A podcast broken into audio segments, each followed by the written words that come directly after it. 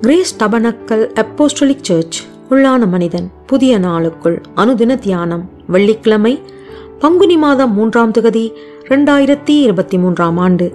இன்றைய தியான தலைப்பு தேவ நீதியை நிறைவேற்றுங்கள். இன்றைய தியான வசனம் ஒன்று குருந்தியர் ஆறாம் அதிகாரம் ஏழாம் வசனம். நீங்கள் ஏன் அநியாயத்தை சகித்துக் கொள்ளுகிறதில்லை? ஏன் நஷ்டத்தை பொறுத்துக் கொள்ளுகிறதில்லை? தியானம். ஒரு தகப்பனானவர் தான் செய்யும் வேலை இடத்திலே தன்னுடைய இயக்குனர் தனக்கு எதிராக பேசும் அநியாயமான வார்த்தைகளை கேட்டு மன வருத்தம் அடைந்தார். அந்த கடும் வார்த்தைகள் அநீதியானதாக இருந்த போதும் மகளுடைய திருமண நாள் நெருங்கிக் கொண்டிருக்கின்றது. இளைய மகனானவன் உயர்தரத்திலே கல்வி கற்கின்றான். எனவே நான் அவமானப்பட வேண்டி நேர்ந்தாலும் என் குடும்பத்தின் நலனுக்காக இன்னும் கொஞ்ச காலம் பொறுமையாக இருப்பேன். தேவனானவர் எல்லாவற்றையும் அறிந்திருக்கின்றார் என்று தன் மனதிலே தேற்றிக் கொண்டான். தன் குடும்பத்தின் இலக்கு இலட்சியம் நிறைவேற வேண்டும் என்பதற்காக அநீதியான இடத்தில் நீதியாக தன் வேலைகளை சகிப்புத்தன்மையோடு அந்த தகப்பனானவர் செய்து வந்தார். நம்முடைய வாழ்விலும் மேலான இலக்கு என்ன? நாம் நித்திய ஜீவனை பெற்றுக்கொள்ளும் படிக்கு அழைக்கப்பட்டிருக்கின்றோம். அந்த உன்னதமான இலக்கை நோக்கி செல்லும் பாதையிலே உபத்திரவங்கள் உண்டு.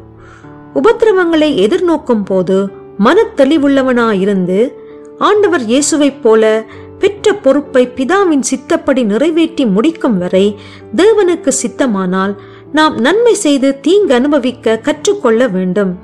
மேலே கூறப்பட்ட அந்த அன்புள்ள தகப்பனானவர் இன்னும் கொஞ்ச காலம் அநீதியை சகித்துக்கொள்ள தீர்மானம் செய்தார். அதுபோல மிகவும் அதிகமான நித்திய கன மகிமையை அடையும் படிக்கு தற்பொழுது நாம் எதிர்நோக்கும் அதி சீக்கிரத்தில் நீங்கும் லேசான உபத்திரவத்தை கிறிஸ்துவுக்காக சகித்து கொள்ள வேண்டும். அதி உன்னதமான கன மகிமை உண்டு என்று விசுவாசிக்கின்ற நமக்கு ஏன் வீட்டிலும் சபையிலும் சமூகத்திலும் உண்டாகும் உபத்திரவங்களை சகித்துக் கொள்ள முடியாமல் இருக்கின்றது? நாம் முற்றிலும் தேறிவிட்டோமா? நாம் மற்றவர்களுக்கு எந்த உபத்திரவமும் செய்யாத குற்றமற்ற மனிதர்களா? அவிசுவாசிகளாகிய உறவினர்கள் நண்பர்கள் முன்னிலையிலே சக விசுவாசிகளை குறித்து வழக்காடுவது நியாயமாக தோன்றுகின்றதா? அநியாயக்காரர் தேவனுடைய ராஜ்யத்தை சுதந்திரிப்பதில்லை என்று அறியீர்களா? எனவே வஞ்சிக்கப்படாதிருங்கள். நாம் அநியாயத்தின் மத்தியிலும் தேவ நீதியை நிறைவேற்றுகின்றவர்களாகவே வாழ கடவோம். ஜபம் செய்வோம். என் குறைவுகளை நிறைவாக்கும் தேவனே நான் தீமைக்கு தீமை சரிக்கட்டுவேன் என்று வாழாமல் கிறிஸ்து இயேசுவின் சிந்தையை தரித்து தேவ சித்தத்திற்கு இடம் கொடுக்க கிருபை செய்வீராக. ரட்சகர் இயேசு வழியாக ஜெபிக்கின்றேன். ஆமேன்.